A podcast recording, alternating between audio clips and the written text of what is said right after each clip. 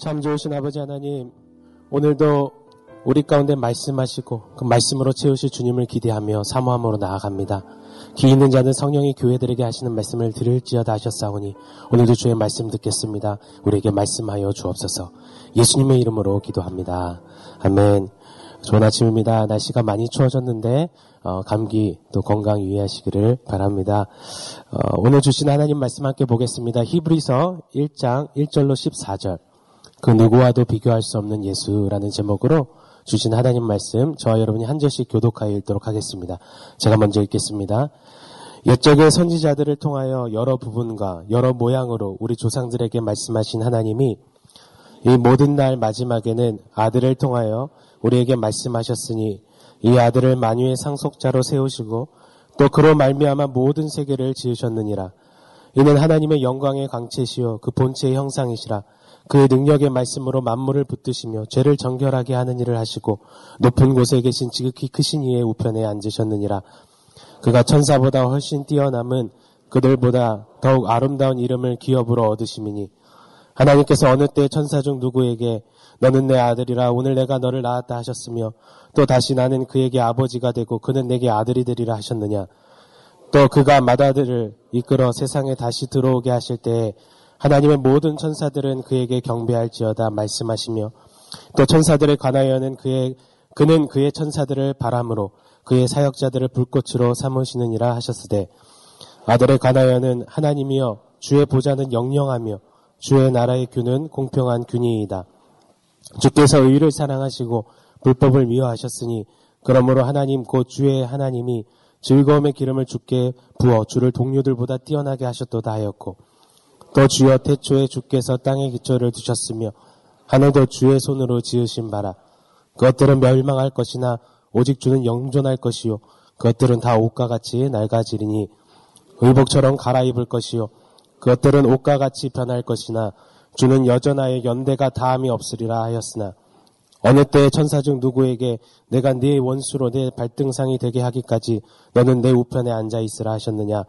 모든 천사들은 섬기는 영으로서 구원받을 상속자들을 위하여 섬기라고 보내심이 아니냐 아멘 오늘부터 히브리서를 함께 보게 될 텐데요 히브리서를 통해서 어, 귀한 은혜 누리게 하실 줄 믿습니다 어, 히브리서는 바울, 바나바, 누가 이런 몇몇 인물들이 그 저자로 추정되지만 정확히 누구에게 쓰여졌는지 알려지지 않은 서신서입니다.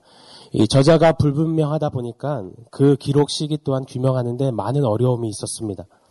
허나 히브리서의 전체 내용을 보고 내증, 외증 이 모든 것을 종합해 봤을 때 주후 60년대 후반인 로마 네로 황제의 무시무시한 핍박이 있을 당시에 이 성도들에게 쓰여진 서신 서임을 알 수가 있습니다. 이 당시 복음을 듣고 유대교에서 개종한 이 유대인 성도들이 다시 유대교로 돌아가는 움직임이 활발히 있었습니다. 유대교는 이 로마 정부로부터 이 공식적으로 승인을 받았기에 직접적으로 받는 박해가 없었습니다. 허나 기독교는 로마 정부로부터 극심한 박해를 받았습니다. 이 주 64년에 이 로마에 큰 화재가 있었습니다. 이때 민심이 흉흉해지자 네로 황제는 그 화재의 범인으로 기독교인들을 지목했습니다. 그리고 기독교도들을 공개 처형하는 대학살을 감행했습니다. 이로 인해서 이 개종한 유대인들이 실로 피부로 느끼는 이 핍박은 가히 상상 이상이었습니다. 엎친 데 덮친 격으로 동족 유대교 지도자들이 이 종교적인 공갈 협박을 하는 거예요. 종교적으로 위협을 하는 겁니다. 그것이 이 유대인 성도들로 하여금 극심한 고통을 겪게 했습니다. 이런 상황 가운데 이 신앙의 뿌리를 내리지 못한 이 성도들이 확신 없이 흔들거리면서 생활의 안정을 찾겠노라는 이유를 들면서 다시 유대교로 돌아가는 그 결단을 내리곤 했습니다. 실제로 믿음을 버리고 그리고 배교하는 성도들이 많아졌습니다. 이때 히브리 기자는 다급하게 오늘 히브리서를 지어서 그 성도들에게 보내고 있는 것입니다.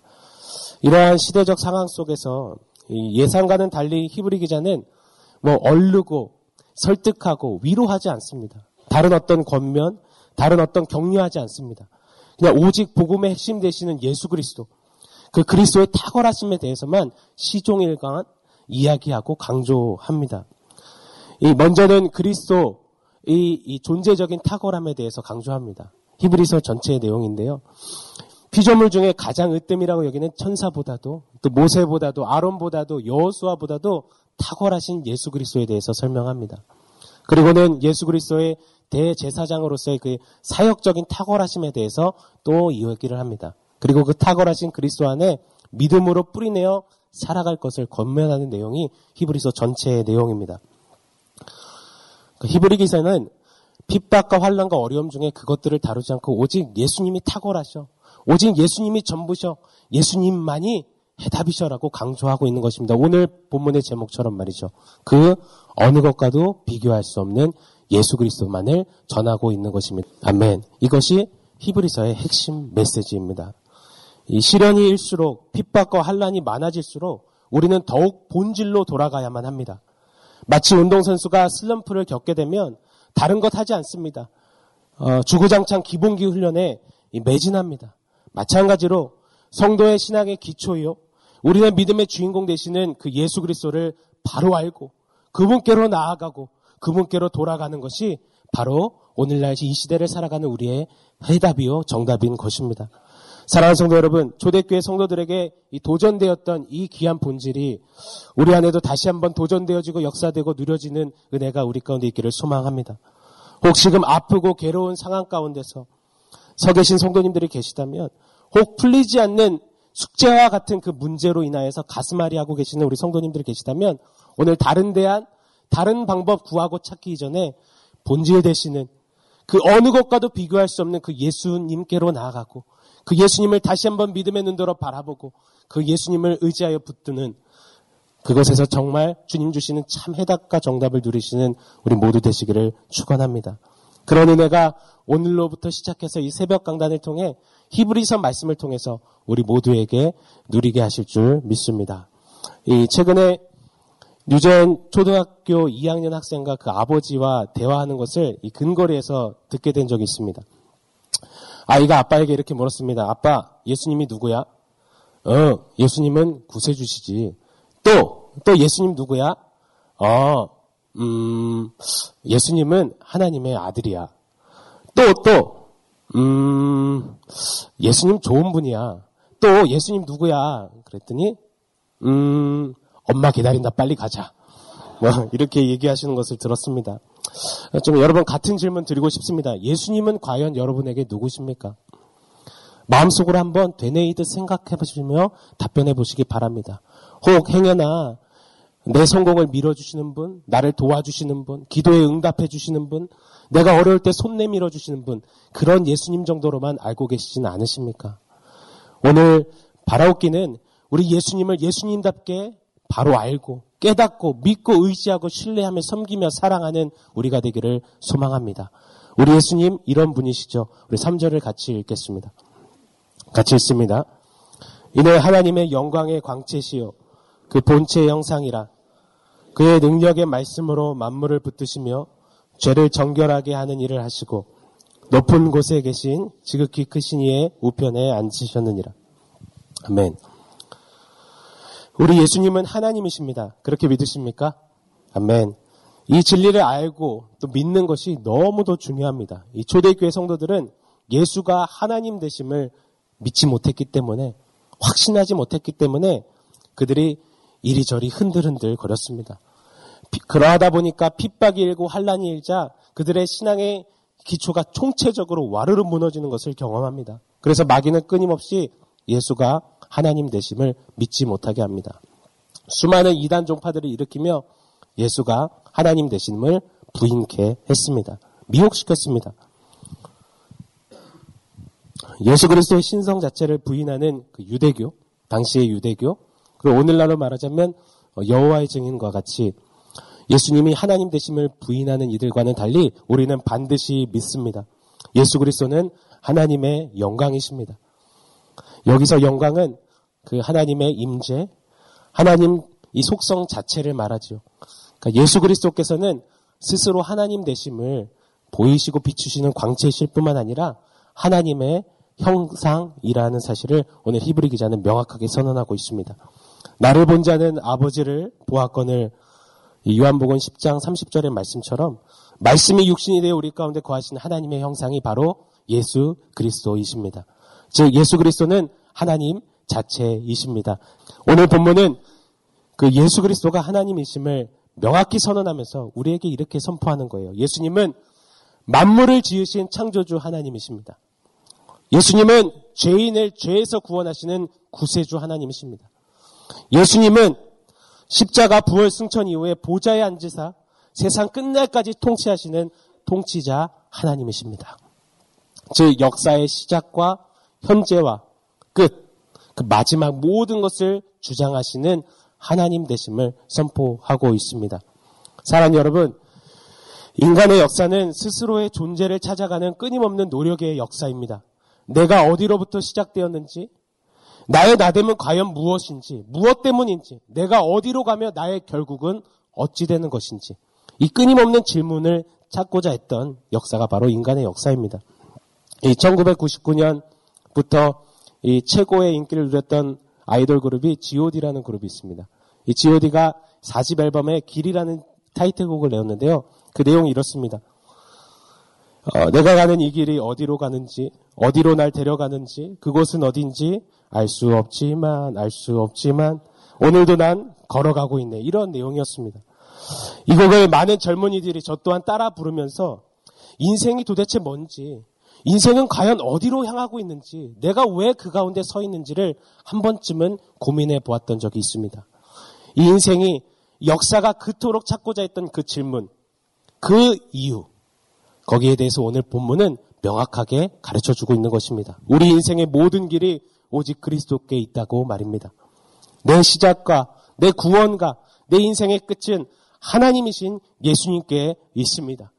이 진리가 바르고 정확하게 정립될 때 비로소 세상에 살지만 세상에 속하지 않으며 바르고 분명한 이유와 목적을 가지고 세상 속에서 승리하며 우리가 살아갈 수 있는 것입니다. 자, 그런 우리네 삶이 되시기를 축원합니다. 이 진리가 1절 말씀을 보시면요. 구약 시대에는 선지자들 안에서 여러 번 반복해서 또 여러 모양으로 여러 방법으로 말씀되어 전해졌다라고 말합니다. 그런데 2절을 보시면요. 이 신약을 사는 우리에게는 그 말씀이 육신이 돼서 오신 예수 그리스도 안에서 우리에게 직접 말씀되어지고 살아내게 하신다라고 말씀하십니다. 갈라디아서 2장 20절의 말씀이죠. 내가 그리스도와 함께 십자가에 못 박혔나니 그런즉 이제 내가 산 것 아니요 내 안에 그리스도께서 사신 것이라. 말씀이 육신이 되신 그 그리스도 하나님께서 내 안에 거하시고 사심으로 이 말씀이 전해 듣는 것이 아니라 이제 내 안에 실제가 되어지고 내 안에 말씀 되어지고 역사 되어지고 살아내게 하시는 하나님이신 예수 그리스도를 바로 알고 믿게 하시는 역사가 이루어졌음을 선포하고 있는 것입니다. 이것이 우리에게 주신 가장 귀한 능력이자 은혜가 아닌가 저는 그렇게 생각합니다. 이 고통받는 성도들에게 히브리 기자는 오늘 본문을 보시면 너무나 다급합니다. 인사도 소개도 어떤 부연 설명도 없습니다. 어, 다급히 단도직입적으로 그냥 외치는 겁니다. 여러분, wait, 기다리십시오. 잠시만요. 잠시만 귀 기울여 보세요. 예수 그리스도는 하나님이십니다. 당신의 시작과 끝, 당신의 당신됨을 오직 설명하시는 분은 예수 그리스도이십니다. 당신이 이 땅을 살아가는 유일한 이유와 목적이 되시는 분이 바로 예수님이십니다. 그 예수님이 다스리십니다. 그 예수님이 주장하십니다. 해결하십니다. 그렇게 외치고 있는 것입니다. 고통 가운데 던지시는 유일한 해답이었습니다. 사랑 성도 여러분, 오늘날 국가적이, 국가적으로 혼란한 이때를 살아가는 우리입니다. 매우 어수선합니다. 그리고 개개인적으로 우리 스스로 나름의 여러 가지 문제를 안고 살아가는 우리입니다. 그때 오늘 말씀은 동일하게 우리에게 해답으로 던지십니다. 여러분, 잠시만요. 귀 기울여 보세요. 들어보세요. 우리 예수님이 시작과 끝이 되시며, 우리 예수님 안에 해답이 있으며, 예수님만이 해결하십니다. 그 예수님, 믿음의 주여 온전케 하시는 그 예수님 바라보십시오.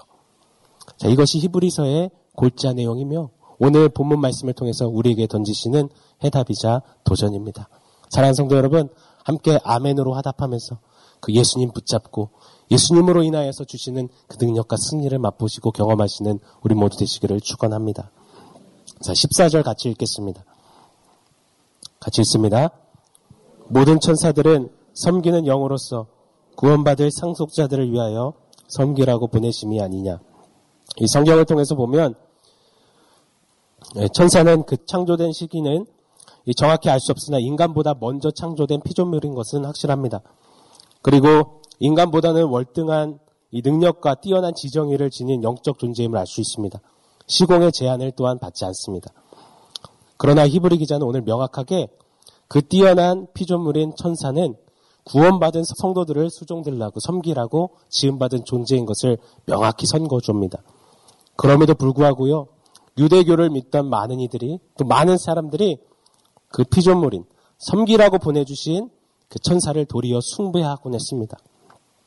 그래서 4절부터 이 히브리 기자는 이 먼저 이 천사를 언급하면서 감히 예수 그리스도와 비교하면서 결탄코 천사가 소유하지 못하는 그리스도만이 가지시는 그 탁월함에 대해서 구약의 말씀들을 인용하며 우리에게 설명하고 있는 것입니다. 그것이 오늘 본문의 내용인데요. 우리 네 가지로 크게 한번 보고 싶습니다. 먼저 첫 번째입니다. 첫 번째는 천사가 감히 누리지 못하고 소유하지 못하는 것. 바로 예수님은 하나님의 아들이시라는 진리입니다. 4절, 5절 말씀 같이 읽겠습니다. 시작.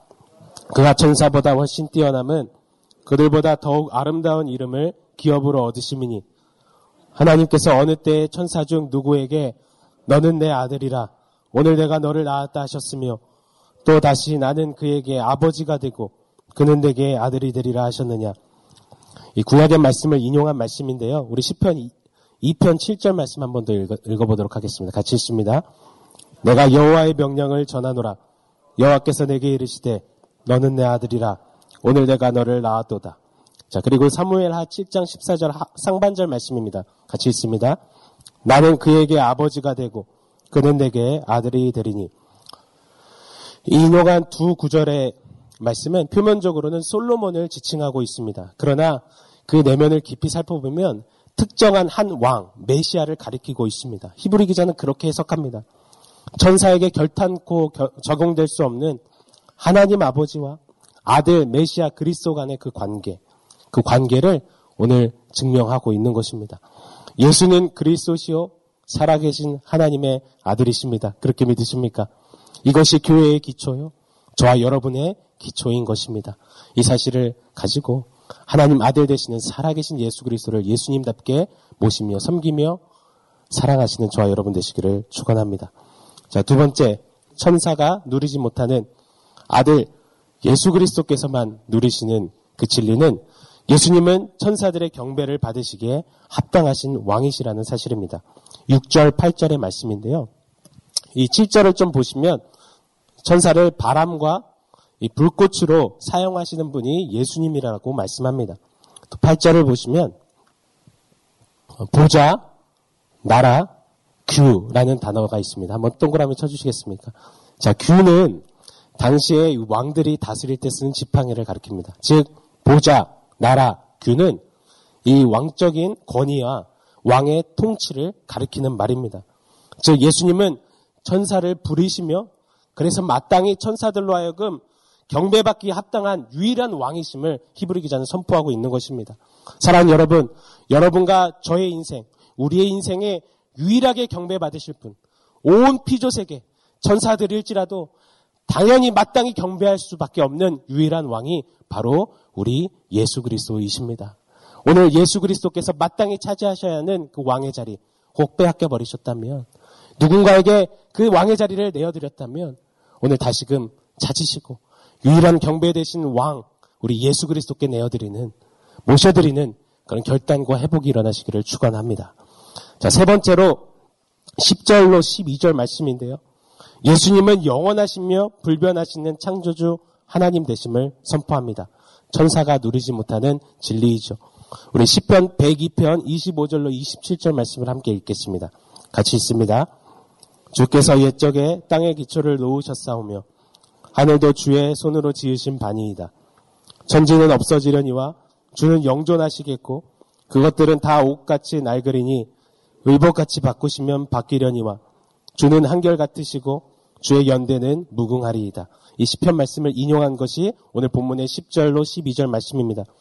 히브리 기자는 이 구약의 말씀을 인용하면서 구약에 이미 선포된 그 말씀 통하에서 천사들을 포함한 이 피조 세계는 멸망하고 낡아지며 유한하고 그리고 쉽사리 변해버리지만 예수님만은 영원하시며 불변하신 온 피조 세계를 지으신 창조주 하나님 되심을 선언하고 있는 것입니다.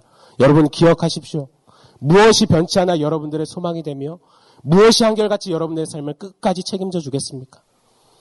이 땅에 우리 인생에 일어나는 모든 것은 풀과 같고 인생이 취할 수 있는 그 영광은 풀에 핀 자그마한 꽃과 같다라고 말했습니다. 불은 시들고 꽃은 마르나 오직 하나님, 하나님 말씀, 말씀이신 예수 그리스도만이 영원히 설 것임을 성경은 선언합니다. 그 영원하신 하나님, 불변하시는 그 하나님만을 붙잡으시는, 소유하시는 저 여러분 되시기를 바랍니다. 마지막으로 13절인데요. 예수님은 사단 권세를 이기시고 멸하시는 심판주 되심을 선언합니다. 천사가 감히 누릴 수 없는 진리이지요. 우리 시편 110편 1절 말씀입니다. 같이 읽겠습니다. 여호와께서 내 주에게 말씀하시기를 내가 내 원수들로 내 발판이 되게 하기까지 너는 내 오른쪽에 앉아 있으라 하셨도다. 이 시편 110편 1절 말씀을 인용한 것이 오늘 본문의 13절 말씀입니다.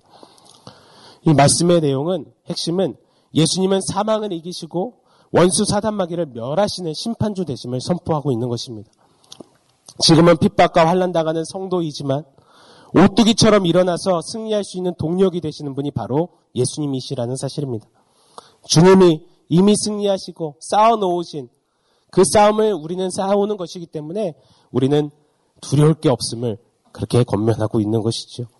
우리가 좁은 길일지라도 좁은 문일지라도 걸어가지만 이 길 끝에 계시는 그 예수님, 이 길 끝에 만나 뵐 그 예수님, 이 세상 사람 날 몰라줘도 그러나 그 예수님께서 하나하나 계수하시고 다스리시며 그 모든 것대로 심판하시며 우리에게 갚아주실 것이라는 사실이 고통과 핍박받는 성도들에게 위로여 승리가 된다라는 사실입니다.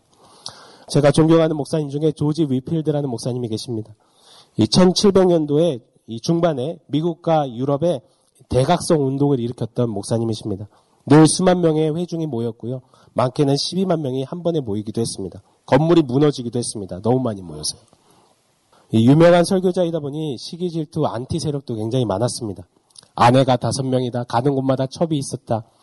뭐 뿐만 아니라 이 휫필드 목사님이 이 천식으로 돌아가셨어요. 제가 지금 기침하는 것처럼 말씀 중에 계속 기침을 많이 하시면서 가래를 뱉곤 하셨다고 합니다. 그랬더니 사람들이 너는 천식 환자니까 밖에서 말씀 전해라 이러면서 무시하고 냉대하기도 했습니다. 주변에 그를 사랑했던 많은 이들이 그렇게 모함하는 이들을 향해서 좀 한마디 좀 하라고 그렇게 권하자 그럴 때마다 위필드 목사님은 이렇게 말했다고 합니다. In a moment, we all need to stand before the throne. 잠시 후면 우리 모두가 다 주님 앞에 서게 될 텐데 뭐. It's okay. 그래서 괜찮습니다. 라는 고백을 하면서 두벅두벅 걸어갔다라고 합니다. 사랑하는 성도 여러분, 힘드시다고요? 억울하시다고요? 억울한 누명 당하셨다고요? 예수 믿는데 상황이 너무나 어렵다고요? 여러분 어떻게 풀어내시겠습니까? 우리에게는 답이 없습니다. 그러나 통치하시고 심판하시고 우리가 행한 대로 계수하시며 갚아주실 그 예수 그리스도를 바라볼 때 거기에 소망이 있고 능력이 있는 것입니다. 그것이 핍박당하는 성도들에게 주신 하나님의 솔루션이었습니다. 말씀을 맺겠습니다. 사랑하는 여러분, 오늘 이 아침에 그 누구와도 비교할 수 없는 예수님, 하나님이시며 천사조차도 범접할 수 없고 비교 불가한 그 예수님을 믿음의 눈으로 바라보시는 우리 모두 되시기를 축원합니다. 오늘 그 예수님께로 돌이키시고 깊이 나아가시며 그 예수님을 예수님답게 누리시고 기억하시며 그 하나님을 섬기시고 사랑하시는 우리 모두 되시기를 예수님의 이름으로 축원합니다. 함께 기도하겠습니다. 하나님, 그 누구와도 무엇과도 비교할 수 없는 예수 그리스도를 더욱 믿음의 눈으로 바라보며 신뢰하기를 소원합니다. 신앙의 여정길에서 다른 어떤 것으로 해답 삼지 않게 하시고 오직 예수께로 돌아가 예수 안에 비치신 하나님의 영광을 누리며 예수 한 분만으로 만족하여 승리하는 우리 모두가 되게 하여 주옵소서. 예수님의 이름으로 기도합니다. 아멘.